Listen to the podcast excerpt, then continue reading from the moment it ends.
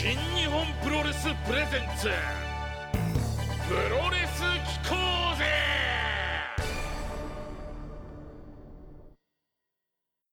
ろくがつにじゅうろくにち土曜日、時刻はにじゅういちじさんじゅっぷんになりました。新日本プロレスプレゼンツプロレス機構ぜ。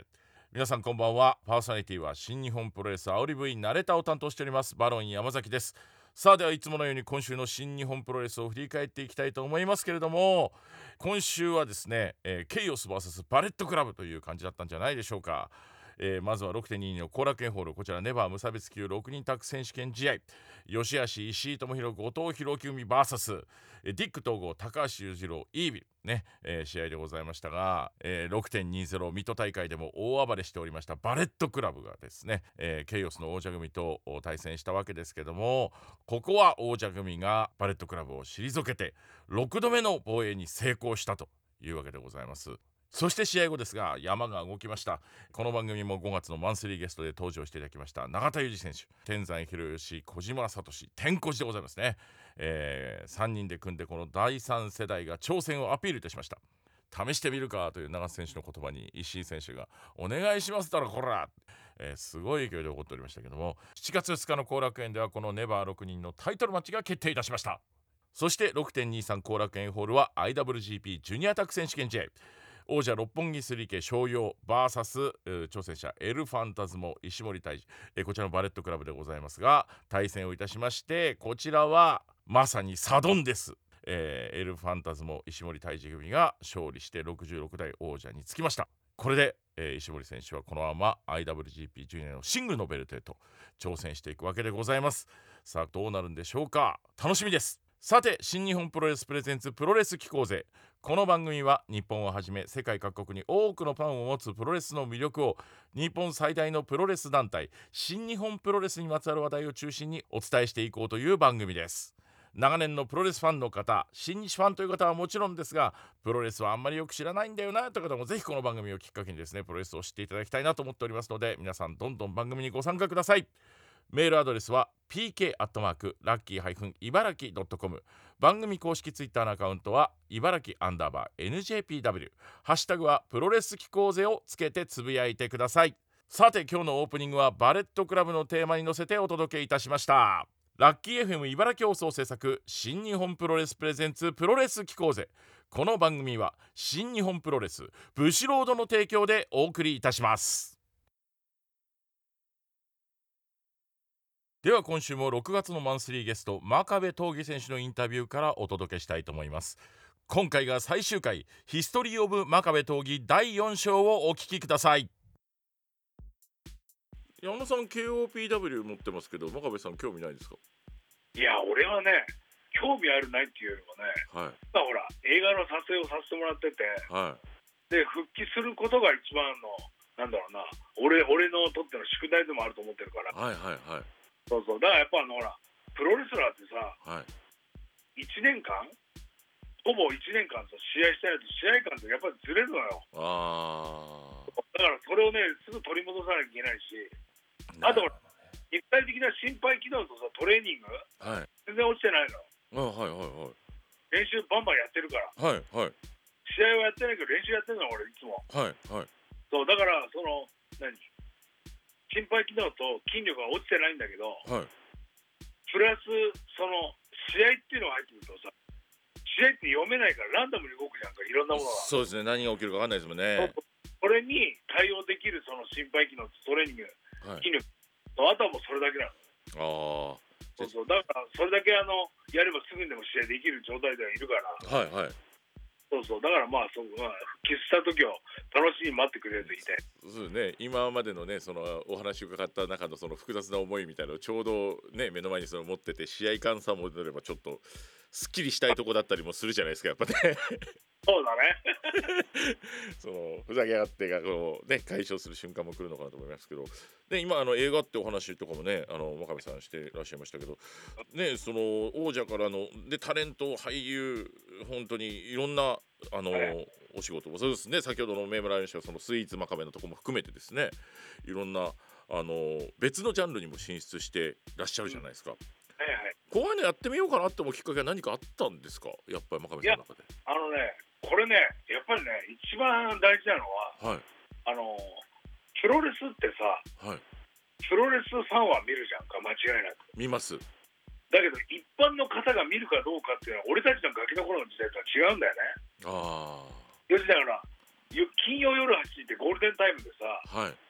普通にチャンネルつければみんな見るんだよ、一般の方も。はいはい。だけど今さ、悲しいからさ、夜中のさじゅうにじちょい過ぎじゃんか、いちじとか。そうですね、深い時間ですよね。だから次の日はね、学校休みとはいえさ、仕事休みとはいえさ、はい、見る人ってさ限られるんだよね。ビデオ撮ろうって言ったら ビ,、ね、ビデオ撮るだろうし、はいはい、だからそういった時にじゃあ何が一番ものを言うかっていうとさ、以前俺がさ、あのほらスッキリさん、日本テレビのスッキリさん出させてもらったでしょ。はいはい。あの時のさ反響がものすごかったの分かってる、覚えてる。はいはいはい、すごかった、すごかったです。あのあイメージが全然違うからですよ、多分一般の方とね思ってるね。あのみんな見てたわけじゃんか。はいはい。だからそういったところでのテレビの、ね、影響力ってやっぱすごいんだよね。うーん、そういうのも考えると映画ってやっぱすごいじゃんか。すごいですね、やっぱね。テレビも出させてもらう、まあ、まあ、まあ、出てんじゃん、えこんなことやってんだって思っておいて、今度は映画出ますと、はい、で映画でどんな、ね、仕事されてるんですかって言ったら、すげえ仕事やってんじゃんっていうのは俺の狙いなわけよ。あ、でそう見てる人間が、例えば近所に新日本プロレス来ました、はい、あ真壁来んの、あじゃあちょ真壁一緒に見に行こうよって言って、入り口真壁の時ポンって入ってもらったらさ、新日本プロレス他にもさ、あんまりいい男がいないんだよ、俺以上にいい男みたいな俺以上にいい男はいないけども、まあ、他のいい男たちもいますよね。だそいつらを見てもらって、いろんな試合を見てもらったら、プロレスっていうものが面白いなってみんなこう感じてもらえると思ってんだよね。はい。だからそれを俺は狙ってるんだよ。なるほどな、ね、やっぱ大河ドラマに、ね、出られたりとか、その多くの方が見られるものにね、たくさんご出演なさってますもんね。そういう意味ではね、それってさ誰しもがやっぱできることじゃないんだよね。そうですね。あだから、ね、少なからず真壁の時にその話が来たんであれば ひゃくパーセント 飲んでさ、はい、でその次の反響だよね。うん、それを待てばいいと俺は思ってるから、はい、そう。ただ俺じゃあ真壁は宣伝ばっかやって、じゃあ宣伝レスラーじゃんって思ってもそれでもいいんだよ。ただ、はい、それと同時に、はい、トレーニングを俺ずっと つ, つ, つなげてるからさ、はい、だからいや実際やったら俺負けねえよっていうものを持ってるから、うん、はいはい、いいわけよ、はいはい、そう。ただ宣伝だけやってりゃプロレスラーじゃなくてもいいじゃんって言うかもしんないけど、はい、いやこれ試合の練習もバンバンやってっから、トレーニングしてから負けねえよって、うん、もうそれで十分なんだよ。それはでもかっこいいっすね。そう、それがないと俺プロレスラーじゃないと思ってるから。そうですよね。あのね、まあ、スイーツ食べてるこわもての人かと思えば、ね、映画出てその映画俳優かと思えば、リングじゃあちょっと見に行ってみるかと思ったら、もうなんかものすごい戦いしてたら、そうそうそう、この人やばいなってことになりますもんね、やっぱね。たださ、プロレスラーって面白い、すごいなってみんな思ってくれるんじゃん。なりますね、プロレスラーなんでもすげえなってことになりますよね。だからそれを俺はね、やっぱ今願ってることなのよ。入り口は俺でいいとね、プロレスの入り口なんだよね。うん、そしてプロレスってさ、食わず嫌いな人が多いわけでさ。そうですね。怖いイメージが持ってられる方はやっぱ多いですよね。やっぱね、戦うのでどうしても。実際見たらさ、みんなさ引き込まれるのは間違いないんだよ。そうなんですよね。うん、あの見に行った人大体みんな面白かったって言ってありますからね、もうね。それなのよ。ね。一回も見たことなかったのに、なんか面白かったよって言って帰る方。多いですよね。もう誰が誰かも分かんないのに、なんか面白かったわ、熱かったわって言って、またそこからねプロレス見に来てくださる方って本当多いですもんね、やっぱね。現場会場に来ていただくとね。じゃあもう真壁さんがいろんなことをされることに関しては、もうじゃあプロレスへの入り口としての真壁闘技の動きというか行動、それしかないよね。あ、うん、俺だってガキの頃からさ、やっぱさ、ほらプロレス見て育ってるからさ、はい、でほら 俺, ら俺の現役もさ、現役最中もさ、はい、ね、上がり上がり下ったり上がったり下ったりがめちゃくちゃ多いじゃん。そうですね、本当に。で、あ、これで新日本プロレスも安泰だなと思ったらさ、まさかのコロナじゃん。そうですよね、今ね。あ、だからさ、今のさ、多分ストレス持ってる人めちゃくちゃ多いと思うんだよ。多いでしょう。はい。外出てもいいけどマスクしなきゃいけない、ね、人とやっぱり会ってなんかしちゃいけないって人多いじゃん。はい。だからそ う, そういう人たちがさ、プロレスに来たらさ、ちゃんと間隔離 れ,、ね、離れて座ってるから、はい、感染しないよっていうことになってるから、はい、ね、そういうの歌ってちゃんと換気もしてるじゃん。はい、してますしてます。換気の時間取ってますよね。で、はい、そうプロレスを楽しんでもらえばいいと俺思ってるから、はい、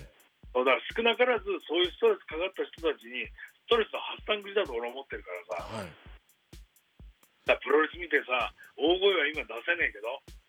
バットあるじゃん、応援するバット。はいはい、ありますね、音をこうね、ポンポンポンポンっていうのが買っていただいてね、はい、あれをバンバン叩きながら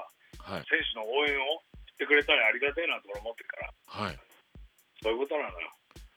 よ、ね、この時代というかね、このコロナの時代になってもやっぱ会場に来てくださる方もね、今まだたくさんいらっしゃって楽しんでくださってるっていうところも今ありますもんね。そうそうそうそう、うん、早くこうね、皆さんが会場に来てね、あの声援を上げられるような時代にならないかなと僕もすごく思うんですけどね。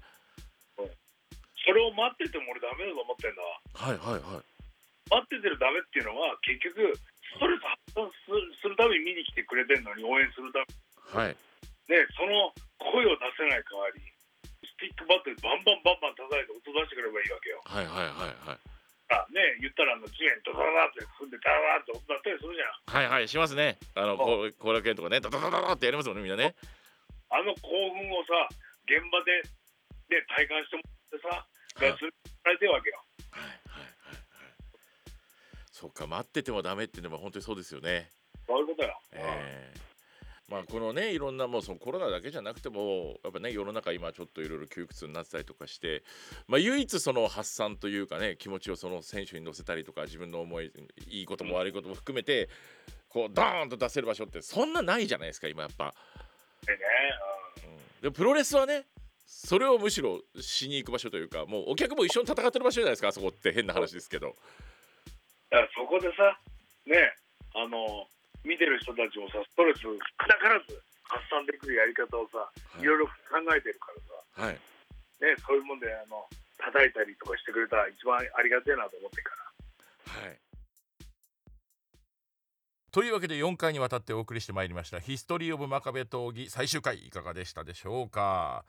お話の中で復帰がって話ありましたが、復帰なさいましたのでですね、えー、ここから真壁闘技らしい戦いを見せてくれると思っております。えー、さらにあのタレント業とか俳優とかいろんなことされている真壁さんに伺いましたけれども、まあ、全てはプロレスの入り口になってくれればと、えー、いろんな方に知ってもらえばということでやってるんだよとお話いただきました。そしていろんな方が真壁さんを入り口にプロレスを見てくださったり、これからももっといろんな方々がプロレスを見てくれるといいなと私も思っております。さらにはね、ストレス、このコロナ禍ですからね、皆さん溜まってらっしゃると思いますけど、会場に来てストレスを発散してもらう、その発散できる場所がプロレスなんだと、今できることをいろいろ考えてるからみんな来て、えー、ストレスを発散してくれという力強いメッセージもいただきました。話のスタートは先週放送分の矢野さんの話もありましたので ケーオーピーダブリュー をちょっと触ってみたんですけれども、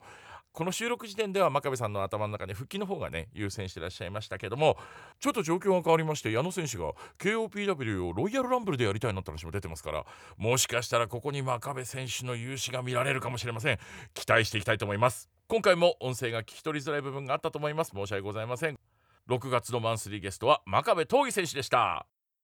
さて、本来でしたらここでプロレス聞こうぜクイズといきたいところなんですけれども、今回はありません。でも安心してください。リスナープレゼントはちゃんとやらせていただきます。えー、今月のマンスリーゲスト真壁闘技選手と私バロン山崎のサインが入りました真壁選手の T シャツ、そしてキズナロードにせんにじゅういちのパンフレットをリスナーの皆さんにプレゼントしたいと思います。毎回クイズでしたけども、今回は来週の放送までにメールをいただいた方の中から抽選でプレゼントしたいと思います。まあ、なぜかと言いますとしちがつはご週ありますので、皆さんのメッセージを紹介したり、選手の入場曲や大会テーマ曲のリクエストをいただいたらそれにお答えしたりとかしていきたいなというふうに思っております。メールアドレスは ピーケーアットマークラッキーハイフン茨城ドットコム です。皆さんのメッセージお待ちしております。この戦い見ようぜ。新日本プロレスのこれまでのたくさんの試合の中から、この戦いは見ておいた方がいいぞという試合を紹介してもらうこの戦い見ようぜ。前回に引き続きまして、今回も実況アナウンサーの村田春夫さんにレコメンドしていただきました。ふたつめのおすすめの試合を伺っていきたいと思います。村さん、ふたつめはどういった試合をご紹介していただけますでしょうか。こちらはにせんじゅうはちねんはちがつじゅうににち日本武道館、はい、ジーワン クライマックスにじゅうはち優勝決定戦、棚橋弘至対井伏浩太の試合でございます。これはあのもう先に選んだ理由を話しちゃいますけど、はい、お願いします。はい、私大好きなんですよこの試合。はいはいはい。はい、本当に現地で見てですね、はい、心を奪われた試合でしたね。はい、なので皆さんに見てほしい、まあ、見た方たくさんいらっしゃると思いますけど、はいはい、単純に村さんが好きっていう理由で選んでもらったっていう試合ってことですか、つまりは。そうですね、好きなんです。棚橋選手も井伏選手も個人的に非常に思い入れの強い、はい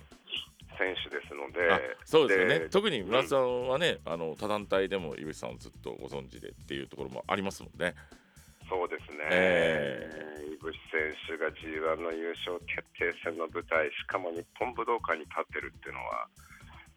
まあ何年か前のことを考えたら、はい、夢のような舞台ですよね。はいはいはい、新日本のその試合に井伏浩太って本当に何年かこれを遡っていくとピンとこない感じですもんね。例えばね、このごねんじゅうねんまえのことを考えると。そうですね、そういう未来を彼が求めていたとはちょっと当時は思ってなかったんで、ね、なんかね、もうめちゃめちゃする人っていうイメージでしたもんね、井伏選手本人の考え方というか、はいまあはい、もちろんその表に出てる公式のコメントだったりの中でも、はい、そういうはちゃめちゃな人生を歩んでいきたいみたいなね、はいはいはい、ことをおっしゃってたんで、はい、だからいわゆるその彼の中のプロレス の, そのストーリーの中で、はい、新日本プロレスの頂点に立つっていう選択肢は花からなかったと思ってたんで、うんうんうん、いつでもどこでも場所があれやれるでしょうみたいな考えの選手ですもんね、井伏、はい、選手っていうのは。そうですね、それが ジーワン クライマックスで日本武道館でっていう、もうなんていうんですか、もう作り上げられた、それこそ大舞台ですもんね。しかもですよ、だって優勝したら挑戦権利書を手にできて、そうですね、えー、いってんよん 東京ドーム翌年のね、アイダブリュージーピー のねもう日本のプロレス界においてはこれ以上上がないというイベントを開いちゃうわけなんですよ。はいはい、はいはい、えー、とんでもないところに井伏さん立ったなっていう。そうですね、まあ、もちろん井伏選手にとってもその長い今までのキャリアの中でさまざまな経験をされて、はいはいえー、考え方も変わったりとかして、はい、いろんなプロレスに触れて、はい、やっぱ新日本プロレスという舞台で戦うってことはごくごく自然の流れとして選択したのかもしれませんけども、はいはいはい、やっぱりバロンさんがおっしゃるように、その昔の新、えー、井伏浩太を見ていたら、その対比っていうのは非常にやっぱ驚くことですし、興味深いことですもんね。はい、うん、でもエビ選手、ね、あのこうファイトスタイル見ても、あの、ね、あの入れ立ちというか雰囲気を見てもお若いように見えますけど、実は結構ベテランですからね、もうね。って思うと、あのすごいこう、ね、棚橋選手がやっぱこうふたり並ぶと相当ベテランに見えるじゃないですか。そうですね、はい、でもそういうことをやっぱり見てる側に思わせないっていうのも井伏選手のすごくスペシャルな、はい、ところですよね。はい、うん、でまさにバロンさんがおっしゃったように、その前に立ってるのが棚橋弘至ってのがいいじゃないですか。そうですね、まさに新日本プロレスって誰ですかって言われたら、はい、棚橋弘至ですかってもう答えてもう過言でもないと思うんですよ、その言葉っていうのは。そうですね、えー、本当によく言われている暗黒時代を支えてね、はいえー、新日本プロレス ブイ 字回復のきっかけを作った選手と、はい、言われてるだけに、だからその棚橋選手がまあ、そういった出自の井伏選手と ジーワン クライマックスの優勝決定戦でふたりが出会うっていうのは、なんかすごく運命的といいますか、ドラマティックなものがありますよね。それありますね、えー、で、はいえー、このプロレスファン、まあ、ある程度ね、このプロレスをもうたしなんで楽しんでいただいているファンにとっても、はいはい、この試合っていうのは内容がいいんですよ、はいはいはい、バックボーンもそうなんですけども、はい、とにかく試合内容が素晴らしいので、を見てもらいたいですね、見てない方はね。えー、ちょっとどういったあたりかという見どころとかをいくつかご紹介いただけるとありがたいんですが。はい、えーまあ、先ほど話したようにその井口選手のキャラクター、田中選手のキャラクターの対比というものがあるんですが、はい、どちらもやっぱスーパースターなんですよ。まさにそうですね。でいわゆる、まあ、言ってみれば本体といいますか、はい、まあ、井口選手は厳密に言うとまだその時は本体っていう明確な立場ではなかったかもしれませんが、はい、まあまあ正義の味方のふたりですよね。そうですね、はい、ね、はい、でめちゃめちゃ華やかなんですよ、はい、見た目は間違いないです、はいはい、けどねやっぱ戦いに関してはね、プロレスラーのねやっぱその根底にあるですね、はい、エゴというものがですね、そこかしこから見て取れてですね、まあ、もちろん肉体をぶつけ合うファイトではあるんですけども、はい、そのエゴのぶつけ合いみたいな試合なんですよね。お、はい、だからやっぱこの皆が注目するイブスからどんな試合するんだろう、すごいっていう空気の中で意外に、はい、いや意外にと言ったら失礼ですね、はい、深い試合をするんですよね。もう殺伐としたというか。そうなんですよ、私はそう見えたんですよ。で、はい、それをやったのが棚橋さんなんですよ、はいはいはい、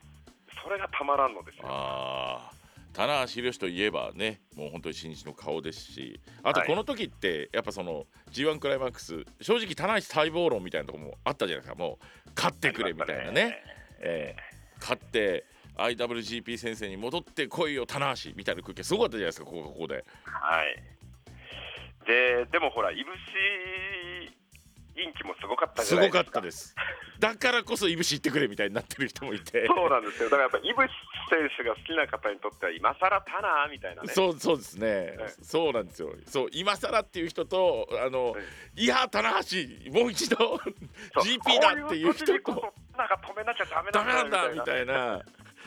なんかそんな乗り方になってましたよね、両側の。そうですね、もうシンプルに言うなら勢いに乗るイブシコータと、はい、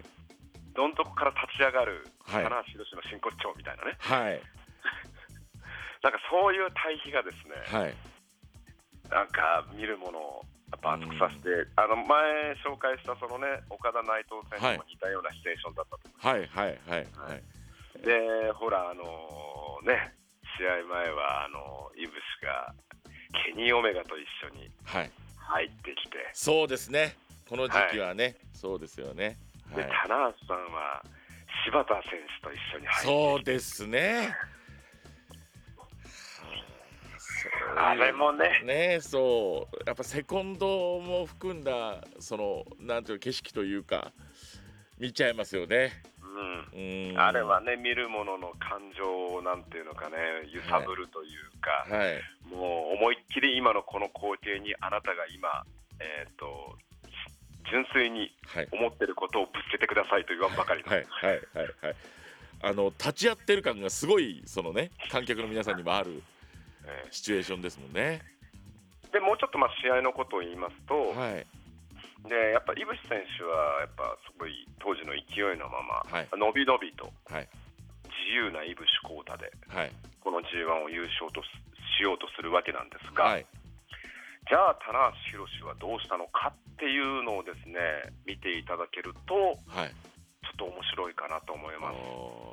あの棚橋視線で見て、はい、で棚橋視線で見てもらった上で井渕浩太の攻めというものを見て、でその井渕浩太の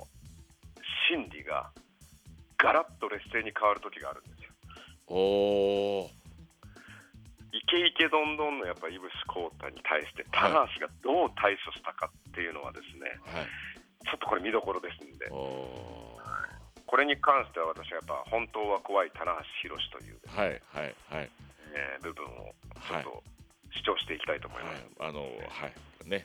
たまにこうその黒棚橋な部分っていうのがね棚橋選手出たりとしますけど、 そ, その時は怖いですからね。もう百戦錬磨のですね、はい、えー、もう勝負師のような、はい、えー、戦いを棚橋選手が見せてくれるんで、はい、ちょっと本となんか見た人と話したいぐらいですね、えー、初めて見た人あの、ね、勝ちにこだわるというかね、なりふり構わんと思ったその割り切った後の棚橋のファイトスタイルっていうのは、うん、ね、ちょっと見るものを驚かせますもんね。そうですね。なので、まあ、これを見ていただいた、まあ、今回の趣旨に関してですけども、はい、やっぱプロレスファンにおすすめの試合ということで、はい、まあ、結構試合を見てきて技の攻防とか、はい、身体能力の凄さみたいなものに心を奪われてきた人にとっては、はい、プロレスの戦いの中にはこういう要素もあるんだっていうのが、まあ言ってみればすごく分かりやすく試合の中ににじみ出ている、はい、えーまあ、試合だと思うので、はい、